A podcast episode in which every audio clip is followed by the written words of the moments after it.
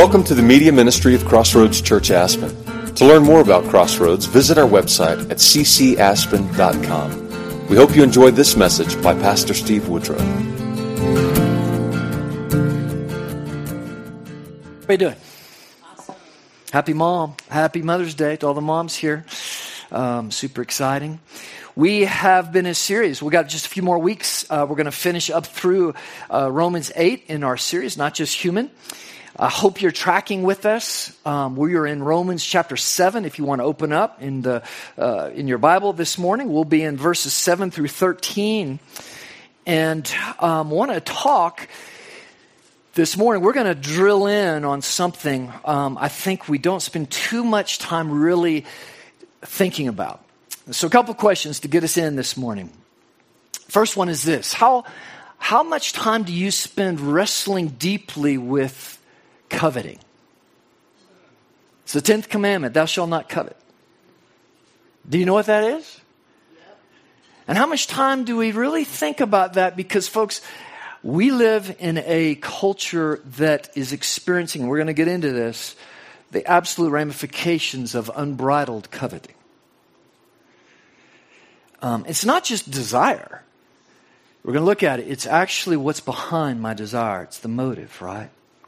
Remember, God is not just concerned on the outside. So Paul is going to a deeper level this, uh, in this next section in dealing with the heart. What God is concerned about is what, what is my desire? What's behind my desire? He doesn't want to crush desire. Actually, he wants to bring desire alive completely in the freedom of the gospel.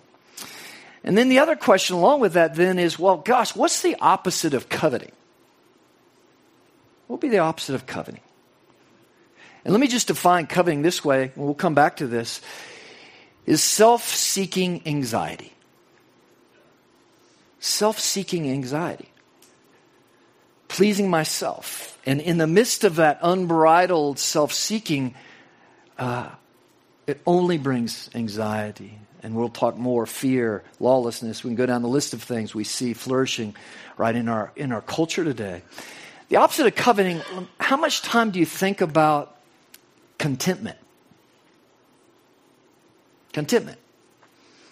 And how to attain that in the midst of our consumer driven, um, coveting, comparison, competing culture that we live in. Who has laid hold of contentment? And folks, you realize there is no such thing as peace for the soul without contentment. You can't be at peace if you're not content. The base of our soul.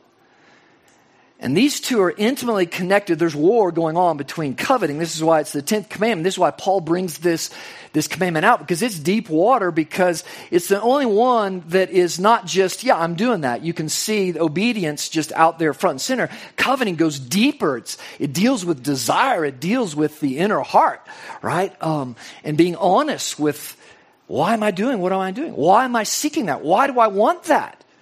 Right? And so this is where we're going to head this morning. Now, if you're with us, um, we're going to talk about freedom from progressive Christianity this morning. Last week we looked at legalistic Christianity. That's the first part of chapter 7 that Paul um, dealt with. He talks about this new way of the Spirit. Folks, the glory of the Gospels we're called into this whole new way of life. It's something radically different than oftentimes we think about being led by the Spirit, not under the law anymore. And uh, we talked about that. Now he moves in verse 7 into dealing with a whole nother aspect, right? Which is, uh, well, the first one, legalistic, is, is dealing with taking the law, an overemphasis on the law. And now he moves into those that say, well, the law must be evil. Let's just chuck the law because it, it it's what keeps us from being free. And, um, and so the, and this is part of the, the and throughout history there has been this uh, this questioning right of the gospel. Um, and this is what paul has to deal with and we'll call it progressive christianity because it's taken hold. It's moving rapidly today and we'll make connections to show that. But it's basically saying hey get rid of the law and uh, let's be free. And with the getting rid of the law then there is a minimizing of sin and its impact right in our life And next week, we'll, he brings it all together in this chapter with this new way, this new way of being spirit led, this radical freedom, the glory of the gospel, this abundant life, this place where we are able to truly live in contentment of our soul and our life. And to realize that only God is the one who satisfies. Everything I need, everything you need, is answered in Him. And there's freedom to understand, right, that there's nothing, right, driving my desire other than I'm free, right, to let the Lord, the Spirit of God, drive those desires. I'm in union with God when it comes to my heart and my soul and the deepest parts of, of my being and what I, what I desire. So let's go back um, and uh, dive in this morning. If you have your Bibles, Romans chapter 7. Now, I'm just going to walk through this because there's so much uh, technical stuff going on here. He goes, he goes into deep water, right, in this when he's really wrestling, right, with the impact of the gospel in light of the law of God that was given, right, going all the way back to the Ten Commandments, the moral code tied to the very character of who God is. Um, and he says this, verse 7 What then shall we say? Is the law sin? In other words, he's addressing those that, that would come back to Paul and throughout history that have said, hey, real freedom is let's just get rid of the law. Right? Let's get rid of the rules. Let's just be led by our spirit, by our, you know, ourself, basically, or what culture says is, is the way to go. And he says, by no means. Um, the law is not sin. Yet, if I had not been yet, if it had not been for the law, I would not have known sin. Now, folks, this is, um, again, I'm just going to walk through this and try to hold on to some of Paul's argument here. The role of the law. If anybody who follows God, part of this Christian life is, and this abundant life is understanding not just the law of God, but just the law of the land. What's the role of the law? Why do we need law? So put aside biblical law. Let's just deal with someone who's a happy pagan out there and just living life. Why do we need law? Why are we wrestling with lawlessness taking over in our country? Throughout history, mankind's never just been able to live on their own without law because we move towards chaos. We move towards lawlessness and if I honestly think about that, it's because there is evil, and that evil is unfortunately resident inside us. And anyone you we've, you know, again from the philosophers from of old and everybody else, we have to answer the question, why do we need law? Why do we need law enforcement to have a civil society? Throughout history, it's because there's evil, because there is sin. Ultimately, and this is I can continue, right? And there's going to be two routes we're going to look at here this morning. But I can either move towards this idea of coveting and, and, set it aside along with the law, and never really go deep into contrition and to humility and really wrestle with this evil desire, this sin nature within me that I need to be aware of and let God and only God heal. Or I can continue to live exalting self inside me. And I can continue to let uh, life lived by self, right, determine my life and obviously society. And again, we could take a history lesson here. But what Paul is saying is the role of the law is to expose sin. Now, listen to his argument here. I wouldn't have known sin unless it was for the law. Where law is not held up, then you can drive as fast as you want. There's no guilt, there's anything else. But we know that's not going to go real well statistically, right? And apply that to anything in life. The role of the law, right, is to expose. And, and now I'm moving back to biblical law here, right? God's character, what it is to live right before Him. It is to show me and reveal in me the sin that needs to be covered and forgiven, where I desperately need the Spirit of God to come and to help me live, to conquer, to put an end to that to that, um, that flesh, he calls it, that sin within. For I would not have known what it is to covet if the law had not said, Thou shalt not covet. But sin seizing an opportunity, and this is actually a military word, Sin seizing an opportunity through the commandment produced in me all kinds of covetousness. See, without the law saying, Thou shalt not covet, thou shalt not, and this goes back to Exodus 20, the law, thou shalt not covet um, thy neighbor's goes wife, house, you know, stuff, everything. Thou shalt not covet these things. And I wouldn't have known that. And once the law came, what Paul is saying is like, oh, that welled up in me the reality of man, I desire those. I have evil, and, and this is directly, as we're going to see, this is evil desire. In other words, really wrestling with the motive of why do I want that? Why am I not happy with my own wife? Why am I not happy with my own house? In other words, what is the real motive behind my desire for that thing? And is my desire for that thing actually what is causing me to desire that thing? Is it, am I putting greater um, impact or, or need or focus on that to satisfy myself rather than God. And so we can move to Colossians 3 5, and, and, and Paul makes this connection that covetousness is actually the same as idolatry. So when I have a desire and I'm not in tune with the, the motive of that, why do I desire that thing? Is that this is where it goes deeper. This is where, what Paul's trying to lead us into. For real freedom is when I get honest with my soul and I'm allowed in the Lord and the Spirit of God to expose the motives of my soul. Why do I desire that thing? And if we go deep, we all understand there are things that we desire that are not right, but even if it's something that's, hey, it's okay to want a house. But am I willing to take time before the Lord and say, why do I want that house? Is it just to, to provide for my family, da da da? Or is there something that that house is replacing, right, that I'm putting more of an emphasis on than what God is doing for me? And put that into anything. In other words, am I looking at that, whatever the issue is, clothes, I mean, right in our consumer driven culture, and we're going to break this down in a minute, but am I looking to that to meet a need of my soul rather than God? Am I willing? Are you willing to let the Spirit of God shine a light inside your soul and reveal the real motive behind what I desire? and really wrestle with desire. Why do I desire? And where does real satisfaction, right, come from? And this is what Paul's getting at. And this is the role of the law. I was once alive apart from the law, but when once the commandment came, sin came alive and I died. Now, what does he mean by that? In other words, once I, I see the, the command, and then once I really let the spotlight of God reveal on my soul, and I realize my desires are so selfish, right, and, and maybe even evil sometimes, is that, wow, he says, now I die.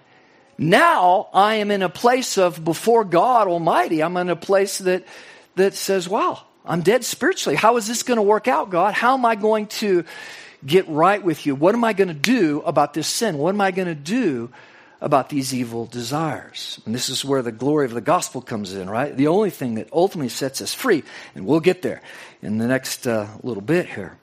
The very commandment that promised life proved to be death to me. In other words, this is the purpose of the command of the law.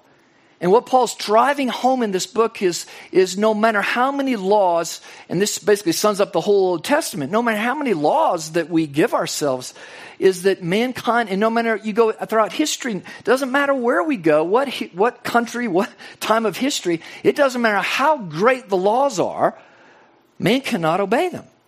We break them repeatedly. Um, and that, what's the point of that? It should, and it is to wake us up to realize, as we're going to get to the end of this chapter, wretched man I am. Who's going to save me? Who is going, who can deliver me from the bondage of self and evil desire? Who can deliver me from thinking that I can satisfy myself ultimately with the things, right, of this world? And this is where Paul's trying to take us. For sin, seizing an opportunity through the command, deceived me. And through it, it killed me. So the law is holy, and the commandment is holy and righteous and good. It is not to be chucked aside. And folks, this is the experiment our culture is playing right now in the church. This idea of covetousness has creeped from culture into the church more than we'd ever realize. And we'll dive into that in just a second here. Did that which is good then bring death to me? By no means. It was sin producing death in me. It's not the law's fault, Paul's saying. It's not the commands of God. In other words, the issue is me. And so, how many things could we say in public right now, just political, uh, and I'm tempted to go certain places, but I'm not. I'll leave it to you. In politics, how many discussions are we having right now where it's this is the problem? And not wrestling with, no, really the problem is we have a problem with people's hearts and souls. The problem is personal, it's not this thing, material thing out here.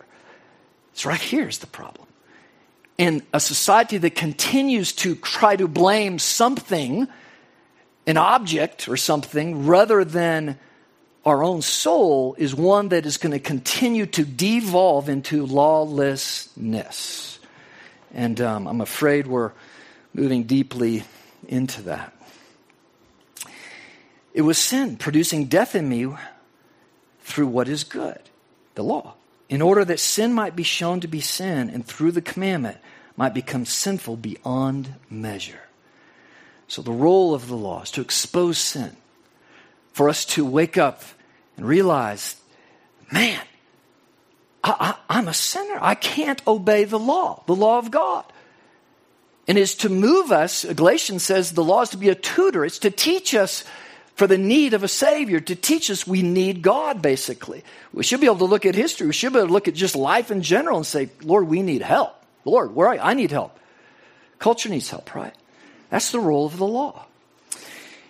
Now, what I want to do is there's a reason why Paul picked, of all the commandments, he picked coveting here. As I said before, it's one thing to say, you know, go through the commands. Thou shalt not murder, uh, you know, um, uh, honor your parents, uh, that, no adultery, on and on, don't lie.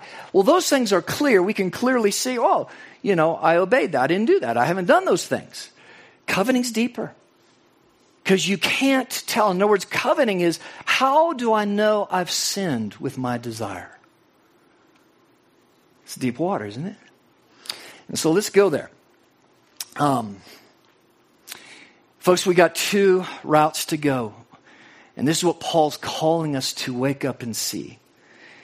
Is that if I continue to just not go there and not move towards contrition, not move towards a place of Lord, of brokenness, and not move to the end of myself to where I start beginning with Jesus is that I end up in bondage to these things. So here, let me just tell you how coveting works. Is what happens with coveting is if I do not heed Paul's words, if I don't get serious with my inner being and my desire and the motive of my heart, what I really want, and if I continue just to be numb and hard hearted and, and just believe in culture and just think I don't need God, right? Then what happens is my heart hardens and, um, and I, I don't address the real motives of my heart, where does that take me? Well, and there is no, there is no exception to this. And I think as we walk through this, we'll see, right? Because we've all, we're all here. We all struggle with this, right? Part of coveting and where if the coveting is not addressed and, and, and healed and strengthened by the Spirit of God, and we'll get there in a minute, this is what I'm captive to. One is comparison right? Thou shalt not covet desire all these things. And folks we live in a com- we live in a comparison world right? And behind that is this idea that and the bondage will never be enough. We'll never have enough and we ourselves will never be enough. That's where we are isn't it? It's because we're so caught up right? Coveting has been unbridledly uh, you know unleashed shall we say in our culture that in part of just our culture that we don't even think about sometimes is how much we just are caught in comparing ourselves to others. It is what's built social media. It's taken off. And I don't think I have to prove that to anybody, do I? We're all susceptible to that. We all do this. And this is where either self is going to be on the throne, and, and if self remains there, then here's the tragic bondage you will never be enough because self and the things of the world will never satisfy. You will be in a constant bondage of comparing yourself to others, your worth, how much you're loved. Just go down the list of everything. And you know what? You will never have enough because nothing in this world will ever satisfy your soul. No matter how much you will be caught in a cycle of striving for more, working for more, toiling, working constantly in your mind, right? Your own soul not being enough, but never having enough. That's the result of coveting. And that's exactly where we're at. And folks, I, I mean, I don't think I have to say too much about the idea of we'll never be enough. Doesn't matter how much you, you think you can control yourself and whatever it is, it's, it's, we're just in more deeper and deeper bondage of the soul, right? And that leads to competition. As we learn to compete, once you start comparing ourselves with someone, now I'm in competition with you. I need to look better. I need to be faster. I need to be stronger. I need to make more money. Go down the list of things, right? And this is deep water, isn't it? And once we start competing with one another, and, and folks, just think about this philosophically. Is there anything really good about competition? I love competition. I love sports and everything, but let's go a little deep on that. What does it really do? Is it actually in our culture producing more selfishness, pride, because really, what, what, why do I want to compete with you? I want to I want to be better than you. I want the trophy. I want the glory. In other words, I have to wrestle with. Now, somebody says, "Well, this is great for business competition." There is positive, there is healthy aspects of this, but we haven't gone deep on this to really think about our own lives. And with competition, you know what? We put self at the center. I'm better than you. I'm going to win. I can build a better business. I can make more money. I can be more successful. And you know what we do at the cost of striving for those things? We leave relational disaster behind us. When self is at the center and not addressed, relational disaster takes place. And we end up, sure, being successful, maybe being the best in our field. And again, there's nothing wrong with attaining those things. The question is, what is my motive? And have I, because one thing's for sure, if self is up the center, guess what? We sacrifice relationship. We've sacrificed the most, the thing in life that gives us actually the most fulfillment. We're in bondage. We're led astray. And folks, all that just leads to consumerism. to where we're at. The more we acquire, the more we desire. Does that make sense? Does everybody agree? Do you know that the more you acquire in this world, it will not satisfy you? No one's ever said, I'm fulfilled now, I'm happy. No, as the Bible says, I got to build bigger barns. And I know it to be true. Just even little things, right? Uh, I was thinking about the other day, there's these shirts out of Austin called Poncho, and they, they're great fishing shirts. They're just awesome. I mean, they've figured it out in many different ways, and, and they found me. And so they sucked me in, and I got one. I love this shirt, man. And you can wear it for anything. Then they keep finding me because somehow I even delete their unsubscribe, and they still find me somehow. I'm like, yeah, I need that. That's a new. I need that one, you know. And it's just that. Think about that. And why do I need another one? Because they build upon this this sense of consumerism. I need that. Why do I need that? Why am I not satisfied with the five others I have? ah, it's a new color or whatever, right? And again, don't get me wrong, folks, nothing wrong with having some shirts. The question is, am I willing to really wrestle with what's going on inside my soul? Right?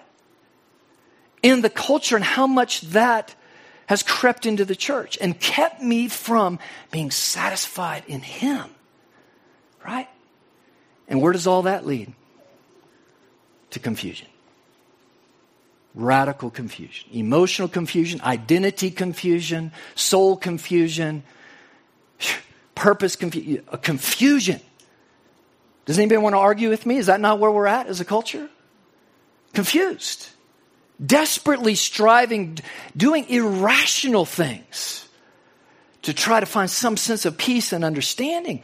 And folks, confusion breeds these primary things fear, anxiety, and lawlessness. Um, and that's where we're at. That's what happens when coveting is just let go and I'm not willing to go deep and wrestle with my motive and wrestle with, wow, who will save me from this? Is there something better? Is there, is there freedom? Because all that is bondage, deep bondage. And I ask you this morning are you willing to wrestle? Go deep inside your soul and deal with desire. What, what is behind your desire? Is it self? Are you willing to let the gospel shine on you and move to a place of contrition, confession? I need you, God. And folks, listen, Isaiah 66 2 is profound. This is what God says, but this is the one to whom I look. You want God's attention? Here's a promise. You want God's attention over your life, favor over your life, blessing over life, now and into eternity? This is who he pays attention to. He who is humble, contrite in spirit, and trembles at my word, at my commands. That's the one who gets God's attention. Wow. There's the one who's not willing to just stay in bondage to consumerism and competition and coveting, but who's honestly willing to look at their heart, right? And be moved to a place of contrition, which simply means, Lord, forgive me. Holy Spirit, come in. I need you, Holy Spirit, to lead this right? And not me. I need to put an end to myself. Jesus said, No one can follow me, what? Unless they deny themselves, pick up their cross, and come follow me, right? We talk about um, our culture, one of the big buzzwords, right, is safety. I need a safe place, right? Um, and folks, there's such a lie out there. We've created what we call safe places that are actually places that just don't deal with bondage and reality. A biblical safe place is a place of exposure, a place, right, where everybody is under, right here, is humble.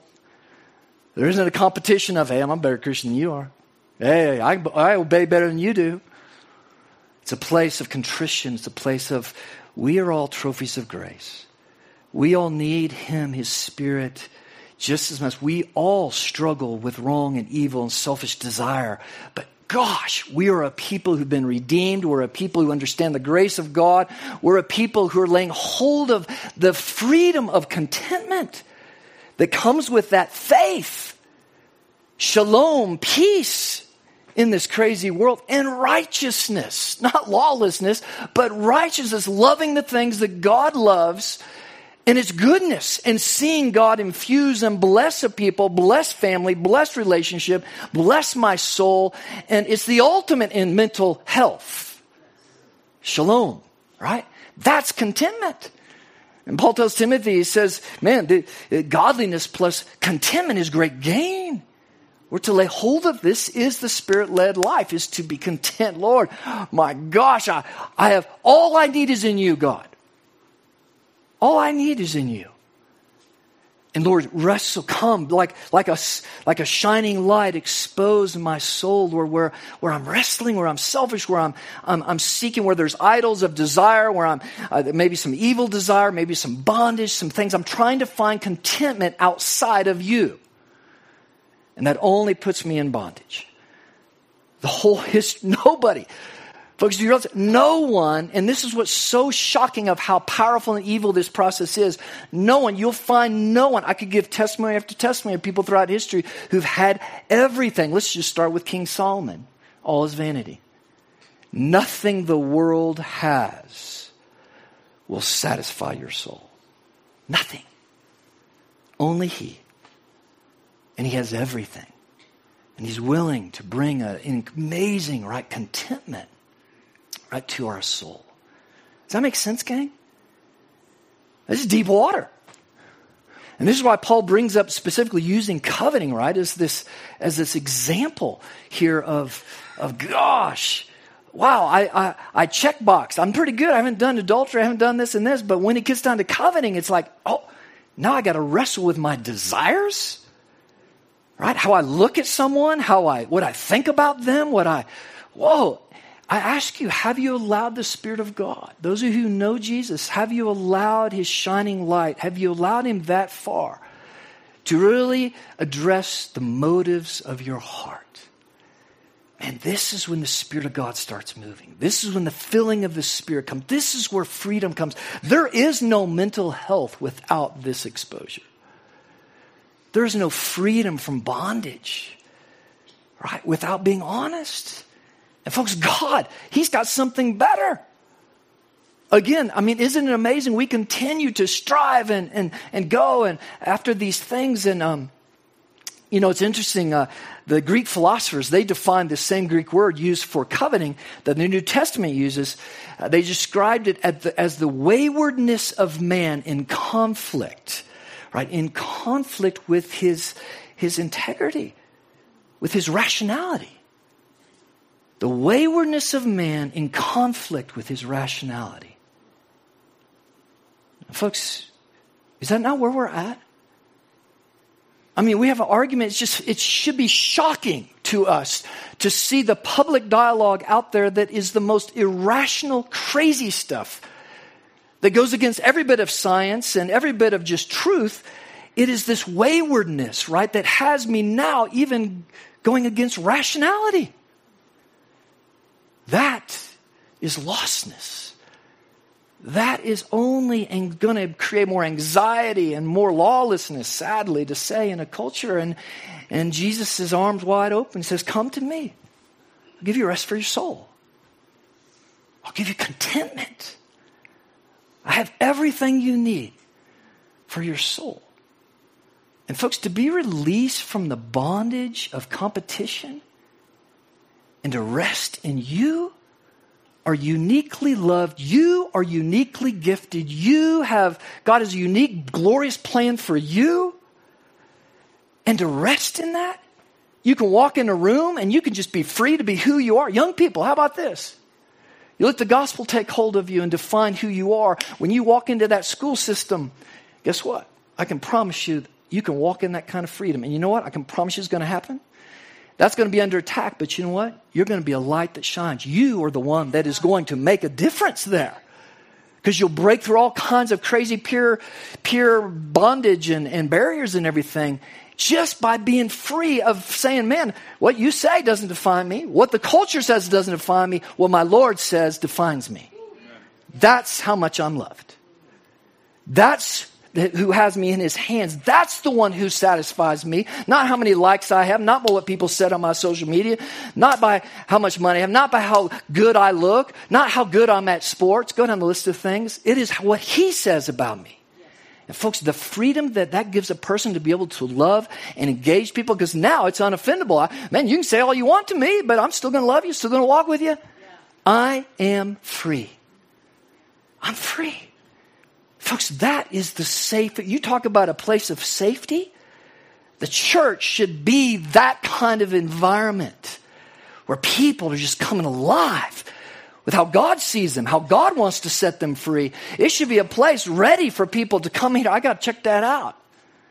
And, folks, I believe with all my heart that we're entering into a time where our society is coming to the end of self. What more can be done? What more, what more can, can a, a person do to try to bring satisfaction and affirmation in their life? What's left? What's left of the biblical commands to be tore down? What rebellion is left? I mean, what's left? Now, granted, you got the Northeast passing this polyamorous law, and we got all kinds of, again, because the floodgates are open, we're going to see more and more craziness. But I believe that we're at the end. And folks, the beginning begins with Jesus when I come to the end of myself. And when young people say, you know what? This wackiness that our culture and sadly school systems are pumping our way, this is not helping one bit. I'm going to look to the Lord. I'm going to come to the end of myself and say, all right, maybe I'm going to come and let the Lord, let the Spirit speak into my being. That's freedom. That's radical freedom, right? And I think we have to be ready for that. That means we have to be a place of freedom, a place where we've allowed the Spirit of God to really shine, right, in, in our hearts and, and dealt deeply with, with desire. And so, Derek, if y'all come on up, I just want to end this. There's so much more, right? We could we could say here. Um, but I hope you understand what Paul's getting at with coveting. I think for me, man, I, I, in studying this, I was like, ouch, I've only dealt with the surface part of coveting mostly in my life. Like, yeah, I'm not going to go covet, you know, these things or whatever it is. And, and, um, but man, it's dealing with the desire, right? The motive behind my desire. Why do I desire that thing? And folks, that's what it takes to get freedoms. I have to get honest with my soul. What do I desire? What do I want? And Jesus compete. He asked everybody that. What do you want? What do you really want? What do you really desire? And Jesus says, I got abundant life for you. But to begin that journey, you got to come to the end of yourself. You got to be willing to let the spotlight of God shine in your soul and reveal self and sin and move that us to all of us to a place of humbleness and contrition before God and simply say, Lord, come. Forgive me. Forgive me.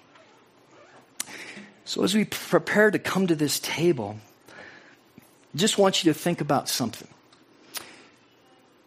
As we partake, what we're remembering is what Jesus did for us. And when I come to that table, it should be this overwhelming sense of gratitude that all I need, all my soul longs for, all my heart desires are in Him. Are in Him. He's more than enough. And a matter of fact, if I come to him that way, he will actually pour out the scriptures promise even more abundance and more blessings. And he promises to do that actually for all eternity for his children who know him. And so, what I wanted to just lead us in just a, a prayer time, just some silence, but also just, I'm going to just throw out some questions and um, let's just uh, see what the Spirit of God will do in our hearts this morning before we come to his table. Sound good? So, Father, thank you, Lord, for your word. And Lord, these are this is deep water. This is deep stuff. Um, Lord, I know this week you've been, gosh, just as soon as I feel like some layers in my heart are back, you just go deeper, another layer. And Lord, though it's painful, so freeing. And Father, I just pray for each person. Holy Spirit, move here. You know where every heart is. You know every desire. You know the thoughts and the motives of our heart. So it doesn't do any good to hide from you, God. It just creates more bondage and more guilt and more shame.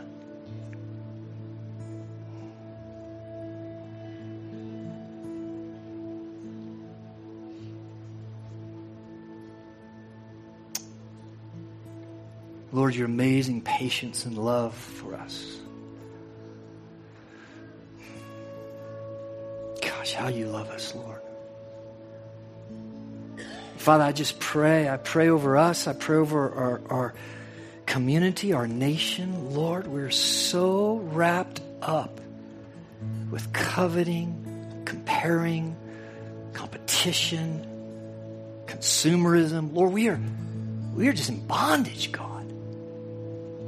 and never without a vision forward where this is all headed, Lord. It's just more bondage.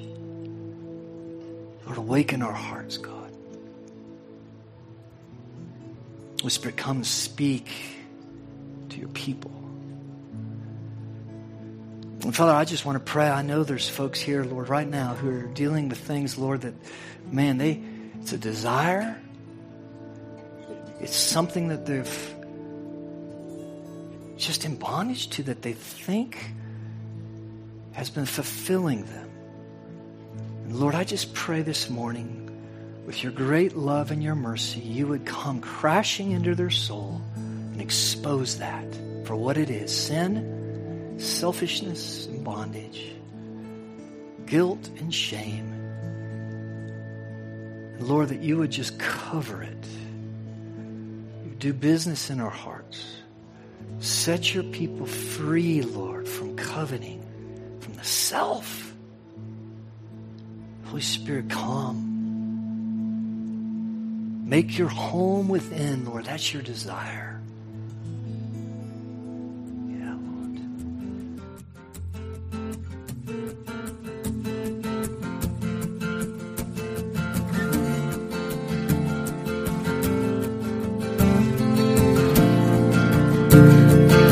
Thank you for listening to this message. To hear other messages or learn more about Crossroads Church, visit our website at ccaspen.com.